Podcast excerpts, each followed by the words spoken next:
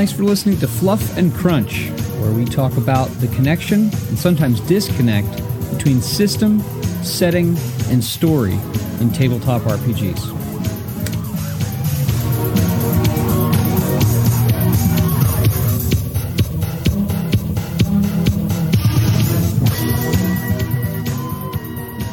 All right.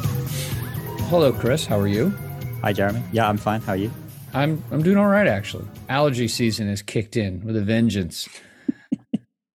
all the beautiful blooms on all the trees and all the cacti and all that. It's so nice to look at, and then you walk outside and it it uh it's not nice. It, it, it's still nice no to one- look at. It's just not nice. No one in America realizes is that that is such an American saying. what? When people talk about allergy season, so we had this when we went to America. Oh yeah, allergy. Oh, the aller- There's loads of allergy. You know, it's allergy season. Oh, there's allergens around. And people, um, if you're British, you're like, okay, you realize there's allergens around all the time because Sure. people are allergic to, you know, milk and apples and Yeah. weird stuff. I don't Um, breathe apples pets. or milk though. They're they're always there. So so what we in in we call it in the, we still doesn't it's still a stupid phrase in the UK we refer to it as hay fever, which obviously is stupid because it's not Yeah. hay. Right, Right. But that's what people in the UK refer to. to. It's like oh you know hay fever. Oh people talk about the pollen count being high. Yeah. It always makes me giggle. People Americans uh, yeah.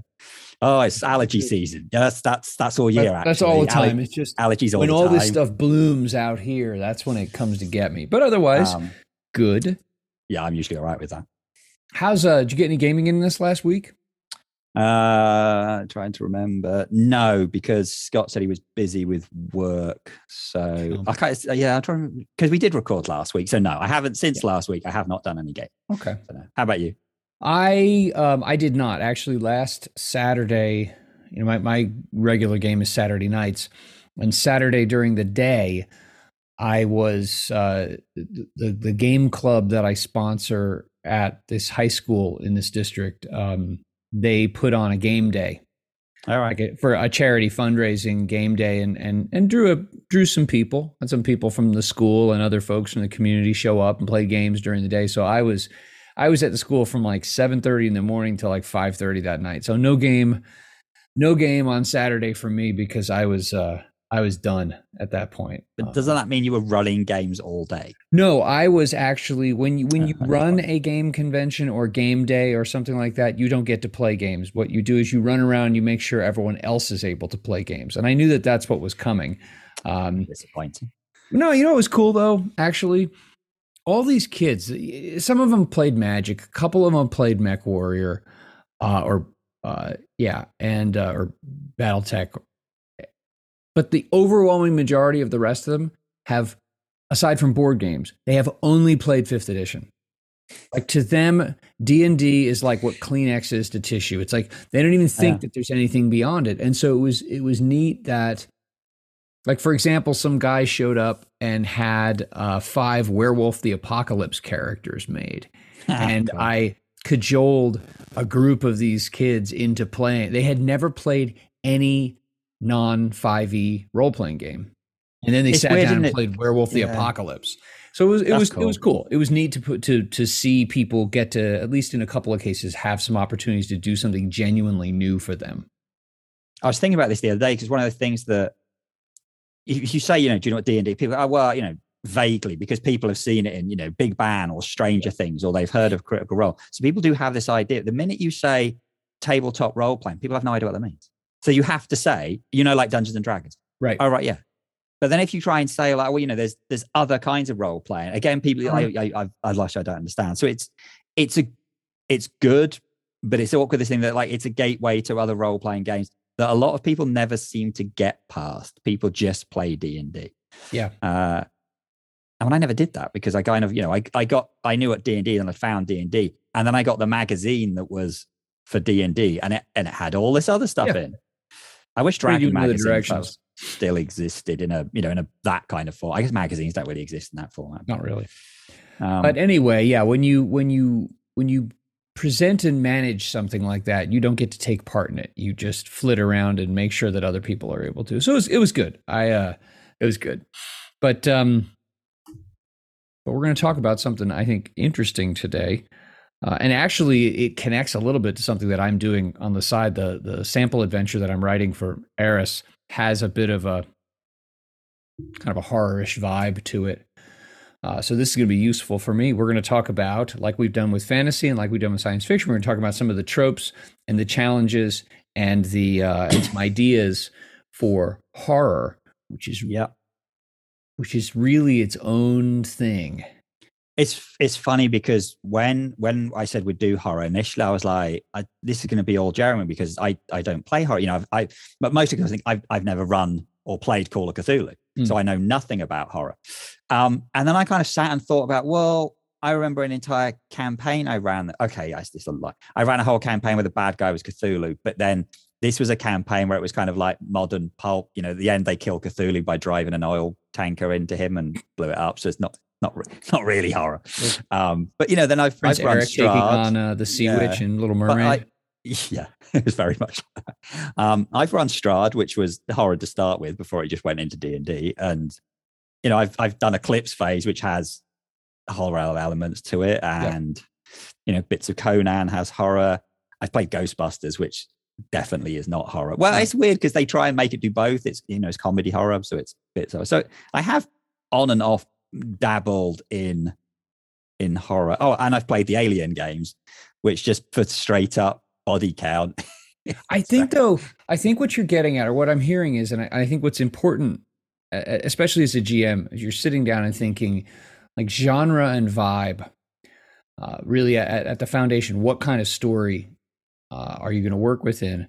That horror is not just horror is unique as a genre, and the vibe and the storytelling mode and and how things unfold and how the plot functions. I think horror is is distinct. You can't just say, well, because there were like you know you play fifth edition and you put in zombies, or skeletons, or even a vampire. Like that doesn't mean it's horror. No, it's, it's more the, than I, just the the uh, the foes, the enemies, the challenges. It's a lot more than that. Yeah, I think you've already you've used the word. I think horror is very much. We'll we'll come on to sort of horror tropey things and horror missions. I think you said the word vibe. Mm. I think that's the most important thing for horror. When we played Strahd and the first couple of sessions, we made sure the main lights in the room that I play and they're very bright. So we turned all the main lights off. Okay. So then we had like, and it sounds stupid, but it makes a difference. Instead of being very, very bright, we played with like you know sort of like the fairy lights around the room and then like another light which scott had to bring because he couldn't read his character yeah. sheet. Um and we played like you know spooky music in the background and then it's you know it's it's building the the vibe thing having the there's a, there's a you know there's a wolf howl but then nothing happens. There's a there's a noise in the background. The kind of stuff you know the building thing it's that yeah. that kind of background stuff. Um but yeah on top of that I mean, the other thing i'd add is i think there are different kinds of horror. So so werewolf and vampire are good examples of this where they're not really you know i don't see them as horror games partly because you're the thing that's meant to be scary. Right. but you can then it's a you can do it as a different kind of because you can do this very kind of personal horror kind of what what am i willing to give up? What am i willing to lose? If i'm a vampire yeah. or well am i going to just kill people left right and center? Which the trouble is is that that's what you're doing all other role playing games. So it's not an issue so, but you know that that what am I am I gonna you know the whole losing your humanity thing. So that's kind of this personal horror, um, which is you can play that as a very horror thing. It's just a very different kind of of horror that you're you're going for. It's you know that's not about you being you know that's not about the GM scaring the players. That's almost about like the players scaring themselves with what am I willing to do. But it's yeah, I think it's it's it's difficult that kind of thing because most players are like yeah I, I like to kill everyone I don't care. No, there's no consequences. Yeah, I think that, that that's a good point. You're you're what someone might hold up. I, I think if you if you were to ask gamers like, well, what do you hold up? What, what's a what's a classic horror role playing game? They're gonna roll out Call of Cthulhu. And I think that those White Wolf titles would be mentioned as well. But I agree with you. I actually don't think they are not horror. I kind of feel it, like the the other something like Call of Cthulhu and other things will be horror, it, not necessarily because there's nasty things, but something that's going to, the player's going to find unsettling or creepy yes. or scary. I think in Vampire Werewolf, it's so much less on the GM making the players scared. And I feel like it's a lot more on putting the players in situations where are they going to do the things that slowly their humanity is going to yeah. disappear. I think um, that I think one different. of the things about horror has got to be there, there's that there's the the loss of you know, the, the attrition of humanity, or the the the sense that you as the individual or you as a as a person that you have lost control and that you call it in like either the literal food chain or like the cosmic food chain that man is unseated from top billing. I think that's a part of horror. I mean, I think Cthulhu, the mythos horror, does that by saying, you know, that humanity is this insignificant thing mm-hmm. that just is not even incidental to these elder gods. And so that upends our sense of how important we are in the universe. Uh, the the loss of control, uh, you know, as like a, a ghost haunting a house that you you know things are happening that you don't have control over things that are, that are happening that you you think you understand i think this is another element of horror you think you are in control and you think you understand what is going on around you but the truth is something else is going on that is far more you know in control or more powerful than you are and and you're going to get it soon enough. I think that those are those are elements to it and that's where you don't you you lose all of those things and you're not doing horror anymore when the and you can have scary things but you're not doing horror when the players the, the characters are able to really firmly control something completely yeah. and protect themselves or stop something like i think you when when you have that sense of control you you lose horror as a yeah, I think that's why horror gaming is really difficult because mm. generally, mm. I you know a lot of role playing is a power fantasy. I'm I'm yeah. going to do something that I can't do. Correct. Now, in horror games, it's more about there's going to be things there that aren't there in the real world. But yeah. most players want to be able to, you know, defeat the bad guy yeah. and save the day. And then if you can do that, then I mean, okay, you know, then it's not always going to be that scary. And it, right. one of the most awkward things I think in a horror game, and this is why I like, you know, you you're not keen on the alien, but I really like the alien games. Um, is because one of the things that's going to happen in most, not all, but in a lot of horror films, is there will be a body count. People need to die to tell people that this is a threat. Die or be they need to suffer. Or there they need, need to, to suffer. consequences. Yeah, they yeah. people Call need to be corrupted, they mad, you know, end up in prison. Yeah, beautiful innocent things need to be like defiled or despoiled or destroyed. Those kinds of things have to happen. I think you're right. If there's a, an escapist tough guy vibe to it, the, the, the horror disappears unless there is great cost. Yeah. You know, to, to to get to the point where you can exercise your Chuck Norris, your inner Chuck Norris, and just like gun the thing down, there must be great sacrifice that takes place to get to that, to like unlock that. But yeah. it is I hard. Having played Alien twice, the, the first time was my, the second time we were playing, they were playing as Marines and there wasn't really a lot of you know it was mostly just the aliens didn't come until later on and it was just bloodbath they all died it yep. was much better the one i did i don't know which one it was but it was one of the earlier ones where you know they were part of a crew and there was only one alien and it but just mm. slowly one by one yep. their their players are getting whittled down and sometimes it's by you know each other or the those um those panic rules where you're not just shooting everyone um, started. But you know, at the time, it was it was good because the, they were scared of like, what do I do? Should we go yeah. in here? Should we not go in here? And they did get scared for their their characters because they were like, we will, you know, we know that this we could die at any moment. Yeah. Um, and then that kind of thing puts people on edge. So I think it's um, hard too in a lot of games where there's a great deal of meta knowledge, like and this is why any longtime D and D players, uh, it's it's really hard to threaten them. It's really hard to scare them because everyone knows what the goblin can or can't do. You know, and everyone knows, well, that's that ability. There's so much meta going on that you can't you can't scare the players by removing control from them. And one of the ways that you can remove a sense of control for them is put them in a situation where they're dealing with unknowns. They're like, I don't yeah. know what that thing is. The player is thinking, okay, I don't know what that is. I can't deconstruct this from having read the monster manual umpteen times. And that's one of the advantages of D and D is that it, it, you can just make up monsters on the fly. Sure. Yeah, you throw a vampire or a werewolf or most undead at people, be like, you know, swing. Uh, then you kind of go, oh, you don't do as much damage as you expect to. Oh, right, okay, it's resistant to you know right. non-magical. Well, I'm going to switch to my magical weapon, or I'm going to use silver, or I'm going to use magic, and so they're not scared by it. But actually, if you can start, well, yeah, you, that that's not it's not being damaged at all. Yeah, Yeah. crap.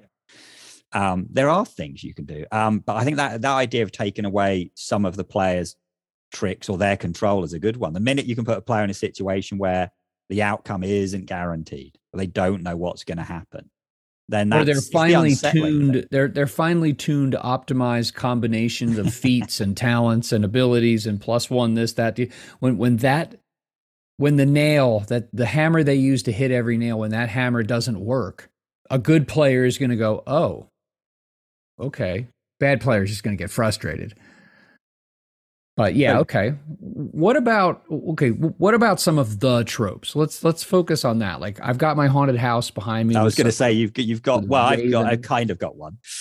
It doesn't be Vader, but like you know, if we go in, if we go in a lot of horror films, the scary, the single scary bad guy, sure the Jason Voorhees, Michael Myers, um, Freddy, the, the, the you know the Scream Killer, although they always turn out to be idiot humans, but right um, so that's now that's a trope. Actually, I don't think you do. You don't see that very easily in role playing games. Mostly, Well, no, be- when you say when you say the one big bad guy, I think that yeah, yeah, Michael Myers, Jason, like the, the single source of threat, Yeah. is one figure. It's Yeah. one figure. What do you? What, I mean, I think that'd be really hard to doing it. That because in a film that's a trope, but in a in a Yeah. game, and again, I think it massively depends what game you've like. I don't think you can drop that in. Well, that's not true. You can drop it because Strahd is kind of like that in the thing. If at lower level you tried to fight, you die. Yeah. But Strahd has Strahd has all kinds of minions, and there's all kinds of weirdness that exists in Barovia that's because of Strahd, Yeah. or or in reaction. Well, it's because of Strahd.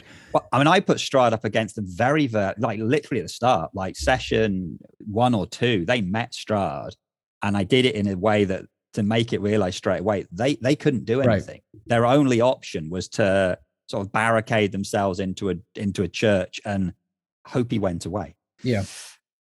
Because they Well- realized he was so superpowered. So that even in a game like D and D, it is still possible. But the idea of running, you know, the thing's going to keep coming back and back and back and back.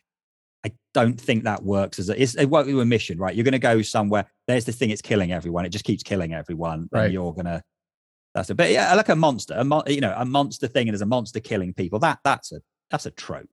Well, you. I think you you could approach that a couple of different ways. If the monster's killing people, then it's a question of an investigation or a search or tracking to find the thing and then confront it. That's really simple. If it's something that the monster's killing people and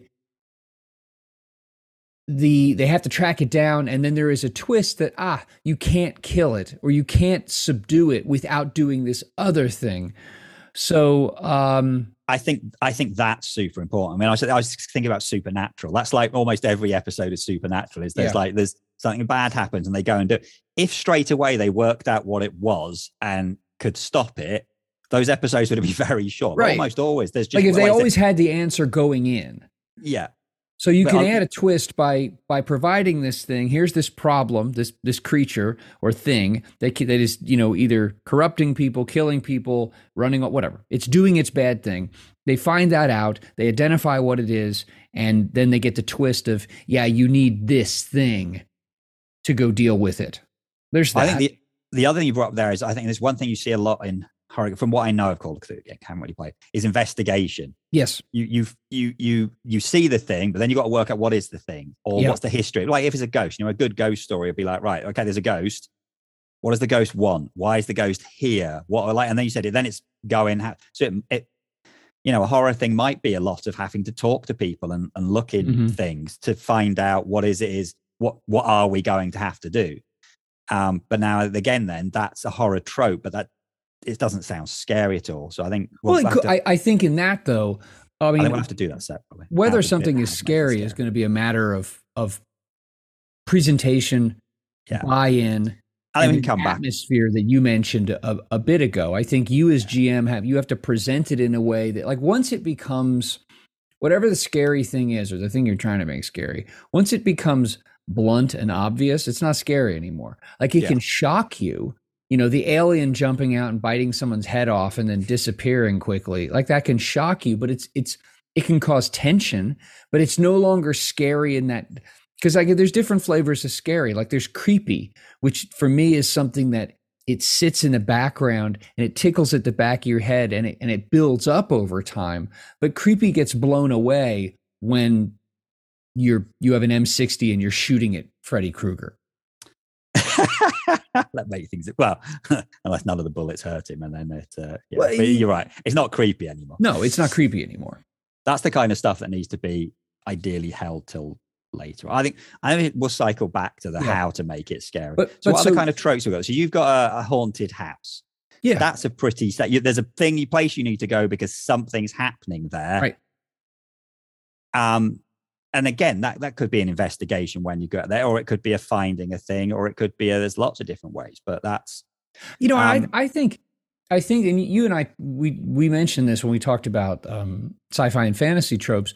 There, there, there are classics that are that are entirely workable and are not cliched if done well, and you you twist just a bit. Um, I mean, a haunted house or and a haunted house, I'm just using as just a generic term for haunted location. Um, but don't be afraid of using a, an actual house. Um, but a haunted location, I mean, that could be either there's something going on there that we have to deal with either because uh, like we're beholden to deal with it. Like if you're a, so I, I ran this game. I mean, this was like 20 years ago. I used the World of Darkness rules to run a uh, like a hunter campaign where they were they work for the Catholic Church. They went around and did stuff. So you, by virtue of who you are, you, you're going to go. We're going to go to this place and deal with this because bad things are happening there. You could need to go to this place because bad things are happening there, and they're beginning to spill out into areas that are of concern to you. Or maybe something has been drawn there that you have to go get, like the dumb teenagers, you know, go and disappear in said haunted house, and you have to go retrieve them from it. Um, but I think that it's I think those kinds of tropes like that one is is perfectly useful. Just kind of twisted enough to make it it it fresh. Well, I mean, like for a sci, fi because if you do a sci-fi horror, that that you, you know you, you have a it's like an event horizon. Um, you know, you have a there's a haunted spaceship. It's not hmm. obviously it's not haunted, but it's there's something on. The, and that's yeah. Alien again. Uh, arguably, you uh, Alien is like a mix of these two um, particularly the second one, there's a planet they go to where there's some things. I mean, that Alien stops being horror very quickly, whereas the yeah. first one is the first one's a horror film, totally, um, because you don't see the thing until the and end. no, the, the second one has has shocks. Yes, that will that can make you jump, and those those jump scares are really useful in uh, in in horror movies. But just because there's a jump scare from something horrific doesn't mean that it's horror. And Aliens is absolutely not horror. Great movie, but not horror. But but back to a haunted house or haunted location, uh, a mine, uh, whatever. Um, how could you? What do you think you could do to make that um, make that fresh? I think not cliched, but still rely on the trope to to help communicate what's going on. I think one of the things is like, what is the form of the haunting? If it's just a ghost or a bunch of ghosts in the house, that's nothing new. But what happens if it's the house itself, like literally the physical house itself is it's like a you know like a live it can move you know the d- doors walls can move and rooms can change and stuff. Now that's that's i probably someone's seen that because someone will have seen a way more horror than i have because horror is like i don't watch horror. Um that's one. Another thing would be we could do this very easily in d&d is you know something like a fancy game like that is is you know what happens if you have this haunted location but actually almost like you know every door is like a portal to another mm-hmm. different world thing um, so literally, you know, you go through a door and you're in a completely different place. You know, the kind of thing you open the door and there's like, no, I don't. I shut the door again. That that kind of thing. That's again, that's a that's a haunted place. But that's um, you know, it could be interesting actually if you for for the person who wants to make a map. For the person who wants to make a map, but the GM who wants to do that, a map of a house. Let's let's say it's a house or a castle, whatever. Um, multi-room structure, multi-floor. You could make a map, and you could, much like Clue, the board game, you could go number the rooms. And as people move through certain kinds of doors, if you really wanted to put a spin on things, you could randomize and just roll. you appear here, you appear there. I mean, no, but but that would be like the house is doing something. The house is deciding where yeah. you go next, depending on which door you go through. But it's not necessarily the same like each door doesn't take you to the same Yeah. destination. That would really mess with, like you said, because players like to map things, and then you'd be, wait, Sure. wait a minute, no, but we went through that door, and so Right. if we went through here and turned right and right and right, we should have got back to where we were. Yeah, you should have, but you know, eh. But you didn't. right. Well, I'm going to leave all the doors open and walk back through the doors. No, they all have springs on them. They all close automatically. even if they don't close, you just yeah, that doesn't happen. You know, unless you, you just you know. you know, something else that you could do cool with like the something else that you could do with the um the haunted houses, you could potentially i mean the house as the creature as the thing is good. You could also have much like well i mean you know some dungeons are made with competing factions. What if there are competing factions of Yeah. spiritual forces? And not that there are good. I mean they're all rotten. They just have they they have you know they compete with one another over something. That could that could make be things kind of interesting. Add some some layers and flavor like different parts of the house operate or different parts of the location operate differently because they're governed by a different faction of spiritual baddies. We could, we could also do the Scooby Doo trope that it's not actually haunted at all. It's actually you know what? that's not a a bad mask. idea. I mean well, and he- hey and he would have gotten away with it if it was Look, pesky it- it- it- what would prevent a like actually that could be kind of fun and and maybe even a little cool like you could have for for a fantasy game. What's to stop an illusionist from making an area like the old mill you know by the river making it seem haunted so people stay away from it? And really what they're doing is they're they're they're cattle rustlers or something like that. There's no really that there's that's a great idea they're stealing things because that would be cool actually because you would in that situation i think the players would believe through their characters oh yeah that's the haunted mill. We're going to go out there and you know we're, we're going to go out there and deal with a bunch of beasties. And then they go out there and like wait a minute. It's like this bandit crew with a couple of illusionists and some like glamored clothing that makes them appear like werewolves or something like that. Actually that would be cool i like that what other tropes have we got then? I mean, I guess the other thing is if you kind of think of a werewolfy type trope in terms of there's someone that at certain times of the day is turning into something. So it's a it's a spin of the you know the bad guy, this monster, because they're not there all the time. That makes it Yep. quite difficult to track down someone that it's only at night time that they're turning into this monster, and the rest of the time they're normal. So then, you know, how do you know who the how do you know who the actual something else though back back to your point about like the one baddie um and if it is only one like if you're tracking a werewolf okay or something like that i like the idea that the don't forget about the the the complicating factor of this thing is only what it is a lycanthrope sometimes and only under certain circumstances so that makes tracking the thing challenging. I think um another thing that you'd want to consider if you only wanted to have one um, is let's say you're dealing with a, a a werewolf or something like that some kind of you know killer monster that's offing people in some town you can you could complicate the character's investigation and tracking of the thing by having other groups other groups and you know the, the townies and their pitchforks they go after it in a different way and maybe maybe part of the threat and that sometimes happens. We see that often in zombie movies where one of the subtexts is like when does man become a savage when Yeah. he's so you could have the main threat is the thing but the other complicating factors come from non-player characters that are mundane in nature who react to the thing in such a way that it makes the players the player characters lives more challenging or difficult so that that's another thing that, that i guess you could add that into any of these having said zombie, that makes me think of another trope, the kind of the survival thing. The I mean, I've seen a bunch, you know, so it's got some zombie films are like that. Can you survive in this location in that time? Or various I mean, there's that there's that kind of vampire film where it's set in Alaska where was it 30 oh days yeah and nights? uh yeah i know what you're talking about it's not great, but the principle's good that like you're not going to have any daylight for 30 days and the place is overrun with, you know, with vampires.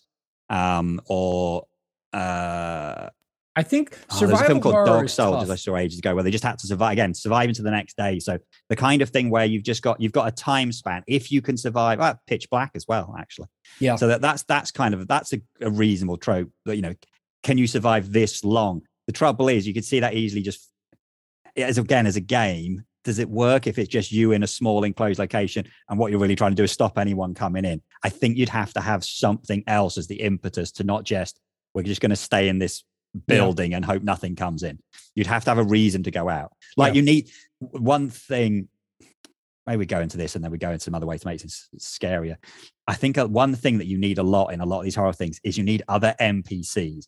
You need the guy that's going to run out of the building that you're going to going to have to go and rescue. You need the person that's you know the friend or the the partner, whatever of the PCs that you can kill to show that the situation is you know is real. Or the reason they go to the haunted mansion is because you know one of their a family member has gone to the haunted mansion Yeah. already. I think having that those extra characters in it because you know most horror films someone's going to die and you can't you can't kill a pc in the Mm. opening reel uh, what you can do which i really i do like the idea of is giving the pcs a bunch of other players to play like an initial you know like the opening thing in a film and they're going to die Okay. and then now they're their pcs so now they're like Ugh. and you And don't you have to show it you know that could would just- work in either the call it like the single stalker the single threat. That could work in that. And it could also work in a survival horror thing. The, the thing with survival horror is that it's it's horror because there's usually a subtext of that that that loss of control. Like Yeah. civilization disappears. What do you do now? Uh, and that's very jarring and unsettling and then there's also the loss of control as like in a zombie movie like you become food. Nobody wants to be that. Um and then again there's that subtext of what happens when civil is when the when the rug gets yanked out from underneath civilization how do people start behaving toward one another? So again you can you can use i think you're right. You need um or uh, such a game could be enhanced by having additional having npcs that you put to use either to demonstrate the horribleness of the situation or to point back to that question over like humanity and morality and behavior um Have we got any other tropes, or should we have a quick think about how to actually make? Because, like we said, it's the vibe that makes it horror.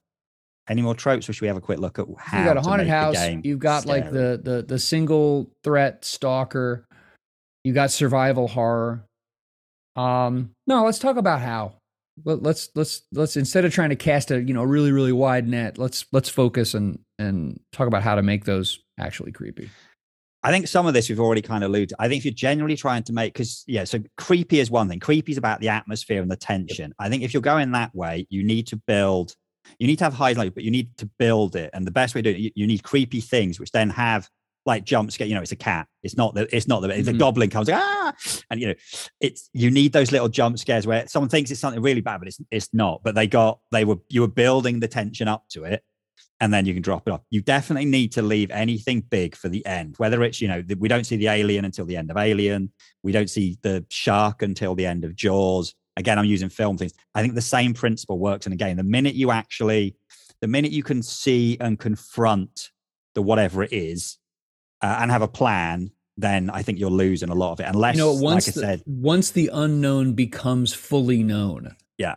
i mean there's a great you know the the, the great scene in in aliens when you we up the ante by seeing the queen in her chamber okay but then once that like you see the thing and then once she rises and she's you know in full then it the, the, the tension lets off a little bit because it becomes something more concrete one of the great challenges is not breaking that buildup because the moment someone's and, and this is where players will destroy your your well-tuned story because someone will tell a fart joke or something stupid and it just absolutely Yeah. destroys the mood and it's and so i think that if you want to do creepy if you want to do shocking if you want to do horrific shredded bodies and stuff like that like that is yeah you can do that with less upfront player buy-in. If you want to do creepy either you are a great storyteller who can draw people in great mood setter or you explicitly need buy-in. Like hey folks i put a lot of work into this. I really want you to to buy in. So let's let's keep the monty python crap to a a nothing. No, I think you're It'll absolutely right. I think I think without the player buy-in, it's it, it's not going to work. Um, and then for it depends on your, you know, it depends on your players.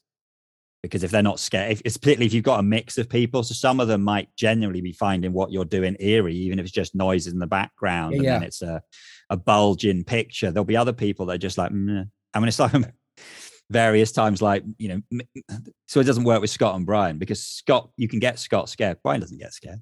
I remember like sitting there watching horror films, like with me, Scott, and Brian in the cinema, and me and Scott are like, "Oh my god, I can't watch this," Yeah. and Brian's like, Yeah. "Oh, Yeah, some people are like that. I, I think they it either they just for whatever reason, like maybe they don't put themselves fully into the like what would it be like to be in that actual situation, whatever. But yeah, some people it's hard to to do that with.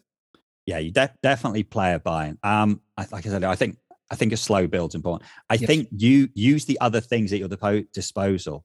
You know, make sh- do use music, do use lighting, um, do use props, and just glimpses of things. Don't don't. We've already kind of said it, but like hint at things. There's Yeah. scratches here. There's there's pools. Of, yeah, it's classic stuff. Yeah. Um, well, pooled blood in that cell then, but yeah, just noises and you see something out of the corner of the eye. The other good thing is to you know mess with your players. They don't all have to see. You know, a lot of notes to players. Just Yeah. Even if it's really nondescript, like whisper into. I'm just gonna. I'm just gonna talk to this one player. Yeah. Um, that's how you you know do the psychological. That's the one thing where you can start messing with people because that's the time. Even I can't, can't get Brian to be scared, but I can mess with Brian by talking to Scott, and Brian knows he's missing something Mm. because he doesn't know what's going on because I haven't told him. It could be completely in, like nondescript, inane stuff, but the minute one player starts feeling like, I, what, what does everybody else know that I don't know? What am I missing? Yeah. Um, the old classic making people make perception rolls for, for nothing. Yeah. I think too that this would benefit that kind of approach would benefit from more preparation by the GM Yes, on the yeah. front end. Like if you have different notes, like I think that would actually be really cool if the say you walk into a room and each of the players each of the character sees something different. Like there's something within the the maybe what's going on in the room or what's in the room or some perception of the room that is different. You're gonna have to write that stuff up in advance because again, you know. We all know this that like you can kill mood and tension at the table. Like the moment you start flipping through a rule book, or the moment you start like writing things out. Oh, hold on, hold on. The the the the balloon you're trying to inflate and keep tense immediately starts to to deflate. But I the big thing with this, and this is the hard, hard thing, is with creepy, it has to be slow, it has to be steady, consistent, and and subtle. I remember when I was running that like Catholic Avengers uh, game, whatever you want to call it. They were going after. Uh, did you ever see that that ridiculous uh, '70s horror movie with the the flying, spinning chrome balls? Um, Oh, I know what you're talking about. I've never seen it, but yeah, I am aware. Of what? it. Oh my golly! Oh, I, I can't believe. I'm Well, forgetting- if it came out in the 70s, I would have been like a kid in the 80s, and I didn't watch. I really, I, I got scared watching. Like, I still get scared watching Ghostbusters. How was it matter. called? I can't believe I'm forgetting what that uh, that it was such a great schlock horror movie. Anyway, this Yeah. I didn't, I didn't watch horror films until I was in my 20s. Okay. because I couldn't Um, cope as a kid. Uh, anyway, it um Phantasm. Yes, Phantasm. So I I kind of riffed off that and there were uh there were bodies that were being stolen from Catholic cemeteries. And so they were trying to figure out what the heck was going on. And so they so the investigation, I think that's that is so that's such a uh, uh that's such a central part to a horror a lot of horror games is you're trying to figure out what is going on and during the figuring out of what is going on that's when you the gm are trying to lay these subtle clues that build up the creepiness anyway when they finally got to the point where they were about to confront the thing i had been trying. I've been you know trying to be creepy trying to whatever. S- slow and steady uh, and they bought in. But uh, but i got them. I got them because in the reveal moment, I, I had this this moment where I I didn't stress the fact that it, it was raining, and then when the beastie when the thing appeared, um, the rain stopped. The way I was talking, I, I said, oh yeah. So now the, the, the rain stopped falling, and um, and then I mentioned how they were they as they were like moving through the cemetery, how they were still getting wet in the rain, and they said, "Well, did it stop raining?" I said, "No, the rain just stopped falling." so the rain had just stopped like midair. And and i don't know how it was that i described it like it was it was just a cool like unsettling moment. Like that's just not right. And i think that's one of the essential elements of horror. You have to put things and that, that's why like cthulhu is in some ways is is easy like you present something that is fundamentally not right. It is at odds with the players and the player characters' perceptions of what is so and what can be so. And once you go outside the box of what they consider to be possible, that's when you really get to get to screw with them and and and they get unsettled. But again, if uh if it's too blunt and too obvious, and once it's all there, yeah, it, it, it's hard to it's hard to make it scary. Yeah, I think it's generally horror is difficult. I mean, we've kind of mentioned in the past. I I don't see how you can do horror as a campaign. Partly because every time the uh, the PC survive yet another horrific thing, you kind of have that desensitization of like, you know, well, we can survive. It's you're gonna, you're not gonna. Eventually, you'll stop buying it. Also, the amount of work to to do horror properly, like you said, that's a lot of GM prep. At yeah. some point, you can't keep that level up yeah. Uh, and that's why, you know, I think horror probably does work better as a, when you've got, it's a short form thing, you know, a yeah. couple of sessions, not, not running it for a campaign. Cause yeah, the idea of a Call of, well, I think it's one of those things in a Call of Cthulhu campaign, all the players either die or go mad anyway. So, but you know what? Like, I think that the only way a long term horror campaign could work is if it is heavy on investigation because what else i mean or or the, are there is there some kind of like major baddie that through investigation you realize you're really after and so you're dealing with the smaller problems and things that it creates as you try to move up the chain to get it?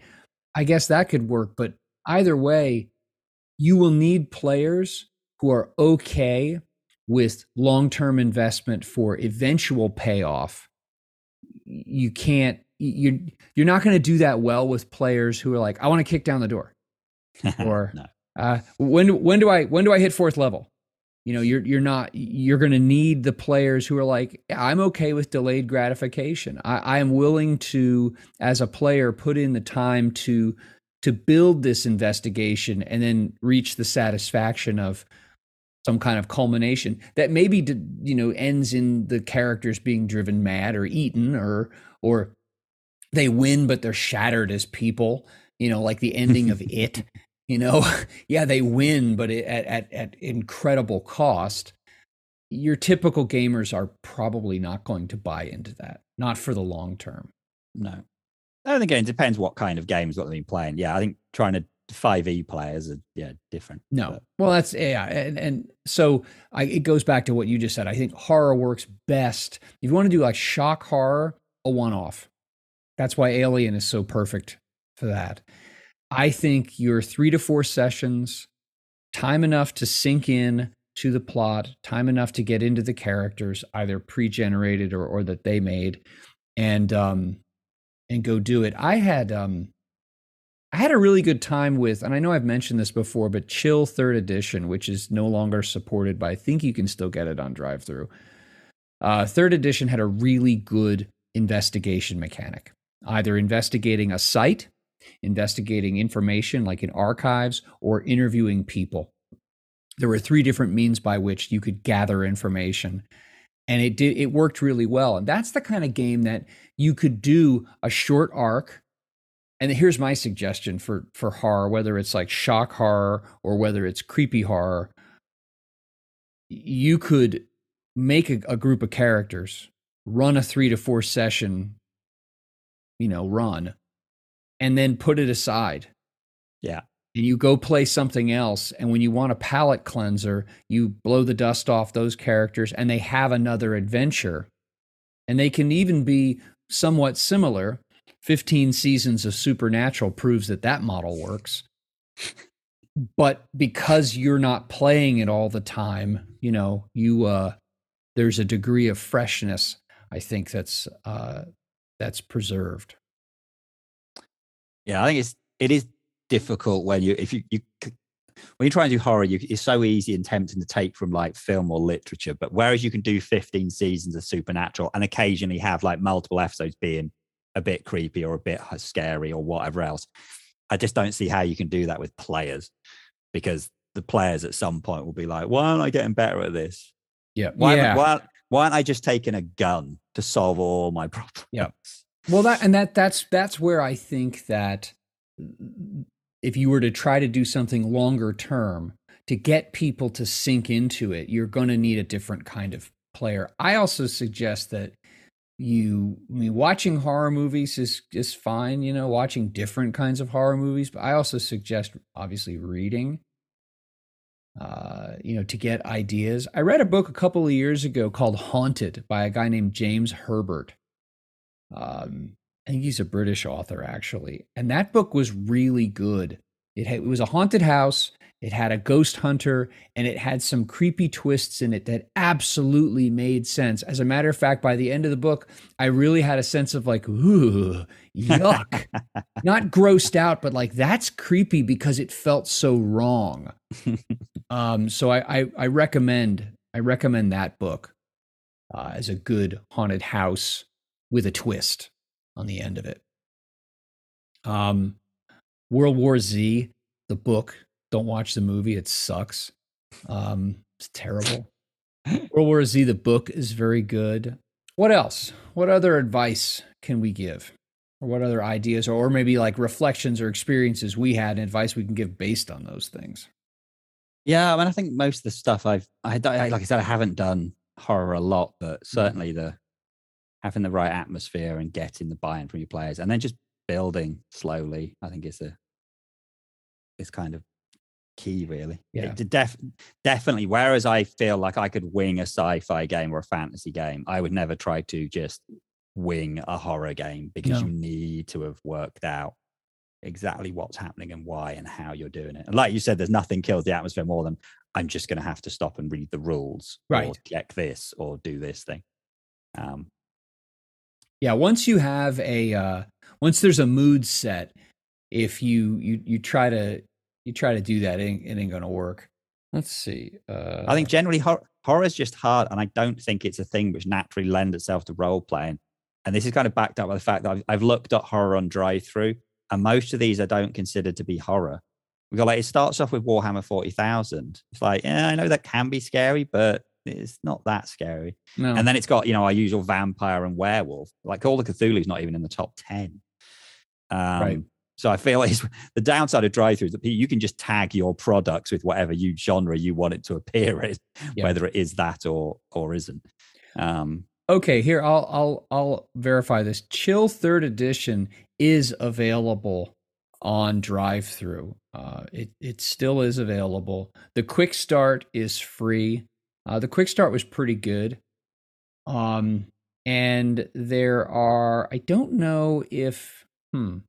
One thing that the company that had put out third edition did a nice job of is they they put out a series of short adventures free PDF adventures when during the time that the thing was alive as a as a property, and um and those were those were for the most part some of them were like the stories were like weird like I wouldn't run them, but some of them were um were actually very well done in in terms of how explaining how to do their investigative system. All the Chill second edition stuff is available also. Um, that was similar to, but third edition was a, a lot better. So surprised though, it's a little pricey. $25 for the PDF is seems like a lot, but that is system. that's a lot of money. I would I recommend, you know, I'll I'll put the link in there to the the quick start. Uh it's funny actually. The last time I ran that quick start, uh all the the the the the, char- the player characters they they tried to like do the kick in the door and whoop the monster's ass approach and it was a TPK. Like the like they the house the, the beastie in the house took them and that was it. And they and there was it was funny actually because there was some indignation in the party of the players They're like what what what what like duh like you didn't find out what its weakness was you know, you shot at it. It didn't care. It, it its giant dog killed you, and that's the end of it. Or maybe didn't kill you, dragged you off into the house, and that's the end of you. Uh, so that was that was pretty good. I'll put a link to that. I think it definitely you need a lot of things right to work horror. I mean, Yeah. ideally having that. This is why something like Five E is more difficult. It's easier to do horror when the players aren't capable. Like I said, like Good when- point. having played Alien, when they when they were Marines, yes, they had guns, but then it wasn't scary because they were like, "Well, I've got guns and we'll be okay." When they Or had no weapons at all, that's that's scarier. You You have to go and you know cobble something together. if they think they're capable, that can be a that can be an inroad, an on ramp to good horror is when they think they're capable, and then you demonstrate to them that given this situation, they're actually not. Like you might be able to kick ass with your machine gun and do all kinds of stuff like that, but guess what? That doesn't work here. That can be jarring. But I think what the one of the problems with 5e and your D20 level based games is that there is this expectation of power growth. The more I play, them the more powerful my character gets. And uh, and there also is a an unexamined assumption that the, the characters will always kick ass. And not only kick ass and win. And so that uh that that that makes it that makes it hard. Yeah, it's also quite difficult. And so what one one thing that you ideally would have in in most horror things for players is that players that will run, players that will realize that Yeah. we're in too deep and we're going to run, and that almost never ever happens. I have an idea how you could, you know, you mentioned earlier the the idea of using uh, having some NPCs that or would be like part time player characters, like almost like avatar type characters for the players. Where okay, you're going to play these characters for this opening scene, so you establish to the players this thing is horrible. But you don't reveal a lot about its nature or its capacity or its intentions or whatever. So you could you could present that to the players by giving them a group of you know the teenagers at the lake that get absolutely horrifically dealt with you know by whatever the thing is. And now it goes to the investigators. Okay you know what happened. Look look we're, we're sitting down for a horror role playing session. We know what's going on here. But the question is in detail what is going on? So you could bake that in for the players so that they get hey listen this thing is not going to it's not going to respond well to you and your machine gun. Yeah, it's the kind of thing. I think if you're going to do that, you don't want to show it, but this is possible. You you see a you see a shape. There's a shape coming out. You know, if you're doing it right at the start, there's a shape. Right, roll. They rolled hit. Okay, you you don't do any damage, and then you know just roll a ton of dice for how much it's going to do to play. Yeah, that's 150 hit points. Oh, this character. Oh well, I guess they're dead. Yeah. All they know is this thing's going to be scary. But I trying to set that up ahead of time is quite you know difficult. I mean, that was one good thing about playing um oh, what's the one where they play as kids that I played? Tales from the Loop. Yeah. They knew they were only playing as teenagers. Right. They didn't have weapons. Right. So there were situations where they went, well, we're not going to try and go toe to toe with these bad guys because only one of us is even remotely Yeah. good at fighting. And his only weapon is his skateboard. And he's already broken that in the first. Know, it's like, that you know that was the kind of thing so they they having the you know having knowing that the players aren't that strong you know in stranger things they do run away a lot because at the end of the day they are just kids. They are not Right. walking around with guns. The minute you give people weapons i think it does make them a bit more gung-ho. But they have their alpha. Well yeah they have their slayer. Yes they do. Yeah. Um, All right. so i think yeah it is it is you've got to set a lot of things up to do Yeah. horror things properly but it can be fun. And I think that in, that maintaining those things is very difficult over the long term. It's easier to put in the work on a practical side as a GM. You put in the work. This is three or four sessions. This is one session, and I'm done with it. Um, I think that maintaining it over time, because of the amount of work it would take from the GM and the amount of commitment, and there, from the players, and I think that there's always the natural in every group. There is an even if you step outside of the the norms for the group over time, there is going to be a natural bend back toward the norm. And so people over time are going to they're going to turn back into the player they typically are. But for two or three or four sessions they might be able to resist that that natural pull toward the the mean. I think 2D20 can be both good, like a, a good thing and a bad thing for doing this. Because on the one side, 2d20 lends itself to players being able to be a bit more capable because you've got this way of like spending fortune or Yeah. building up threat. So if every time, oh, I think I'm going to fail this role, I'll build up threat. But actually, if you can get the players to waste an awful lot, well, build up an awful lot of threat by pointless, you know, op- unlocking doors Hmm. or investigation checks or perception all the way through the adventure. So you build a giant stack of threat, which you just never spend. You just never spend idea. it. And then actually you can do things, you know, spend the threat, not necessarily on the final encounter, but doing things like, right, I'm going to spend some threat. You're separated. What do you mean we're separated? Oh, well, was one of you walked through the door, the door shut, and Yeah. now you're separate. Oh, crap. That You know, would so actually, you know, do that things would be to a mess with the players. That'd be a good thing to establish as, hey, listen, because I mean, look, there are some adventures that I've seen that say because of the threat level of the danger level of this adventure, the GM starts with three threat per player. Okay. You could just start off with two, but just let everyone know, listen, like in the haunted house, the longer you're in the haunted house, the more threat's going to build up. I think I'd quite happily start with none, but no, in the knowledge that there's nothing that I need to spend it on to start with. But I'm going to give the players lots of opportunities of roles where they can spend threat, but you know, things with high difficulties. So they're not going to build a ton of momentum, but they need to. They're going to be buying threat, and you can just have that nice big threat pile stacking Well, up. also then- though, I mean, I, I've I've done things. this. I have used threat as a threat, as a promise when when players dither. Yeah, Like I'm you need to make up your mind. Like you're supposed to be the expert here. I'm going to count down five, four, three, two, one. When I get to nothing, I'm gonna I'm I'm gonna give myself threat for you dithering. Yeah. Um, but you could state that up front. Like, listen, you know the the. Let, let's say you have uh, the, the impetus to adventure is someone is kidnapped and they're, they, you know they, they or they get lost in the haunted house and you need to go find them. Well obviously the longer they're there the more they're going to get corrupted messed with brutalized turned into one of the legions of the undead something like that.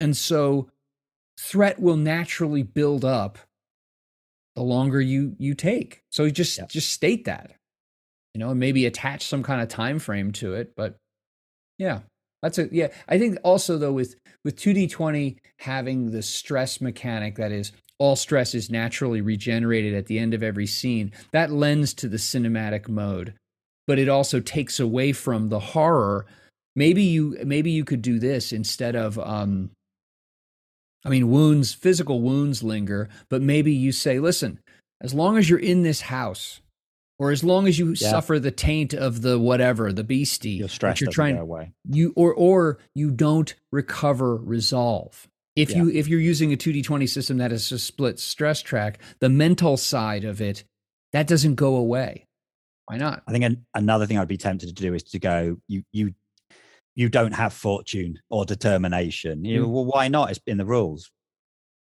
or you Not just have this- one Not in this version. No, I don't Yeah. even want to have one. no, no, we're playing this hardcore. This is hardcore rules. None of that. all right Uh, okay that's a that's yeah. a good idea you could by by rationing or limiting the dramatic resources they have to be successful that 2d20 pro- provides that i think makes 2d20 shine you can you can crimp them a little bit Yeah. and make their life more difficult force them hopefully to make more prudent uh, decisions as they move through things because they recognize that their their action economy is um, in a recession You could also make threat cheaper than momentum. So you could you could go to the Ooh. Like a threat's like the old school. Just it was just a, a one to one as opposed to the build and one. So players would Oh. be more tempted to buy the threat because they oh, take that's a ea- really good idea take the You- easy street. Oh, we could. Oh, I could use my. I've only got one point of momentum. Oh, but actually, I can. hey I can do this easy with threat. I'm gonna. You can see the other players go. No, why are we doing? Actually, that that would be that would. Mm. And you, the GM, you could oh, you could be like the the the the temptress, the tempter on the left shoulder, going, "Come on, no, hey, you know what? That would cost you three momentum. Would you do it for two threat? You could do yeah, that. that'd be great. That'd be good. All right. Or be start being mean. Get a different threat cost for different players. I'm going to offer you this deal, but you're not getting it. Why am I being mistreated? yeah, turn them against each other. Interesting. All right. Anything some, else? Some ideas. No, I think we've we've given some idea. Like I said, Yeah. horror isn't exactly my forte, so if anyone's if people found any of this useful, then job done. I hope so. I hope so. Yeah. All right, cool. And hopefully people will jump in. I would love to hear from a GM's perspective. You jump on the Discord and share your comments or in on YouTube. How how have you scared your players? Because there's it's it's games that have good fear mechanics for characters, that's terrific. But have you ever actually been able to creep out your players? If so, how? Not just the thing that you did, but how did you build it up to make it happen? Because if we could share those ideas, that would be wonderful for us and creepy Yeah. for them. Suck it, players. Thanks as always for listening to Fluff and Crunch. The link to join our Discord is in the notes to this episode. Please do chime in with your ideas, GMs or players. If you had a GM who creeped you out, who scared you, gave you the heebie jeebies as a player, share those ideas. I think that we could all benefit from that. Something else also, if you are involved in or looking to get involved in the Modiphius's 2D20 World Builders program, if you intend to write something, anything, jump in on our Discord. We would love to start putting together a list of people who are or are going to publish things.